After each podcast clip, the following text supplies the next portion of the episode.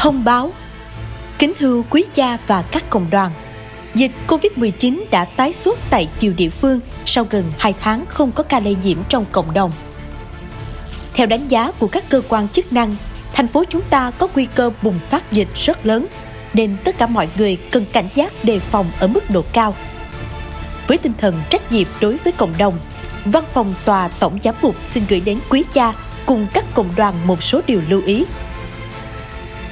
Những người mới trở về từ vùng dịch cần khai báo, nghiêm túc thực hiện các biện pháp cách ly và theo dõi sức khỏe. Những ai có triệu chứng bệnh về đường hô hấp hoặc có tiếp xúc với những trường hợp nghi nhiễm tuyệt đối không đến những nơi công cộng hạn chế các sinh hoạt nhóm hay đoàn thể không cần thiết các giờ cử hành phụng vụ phải triệt để tuân giữ các biện pháp phòng dịch như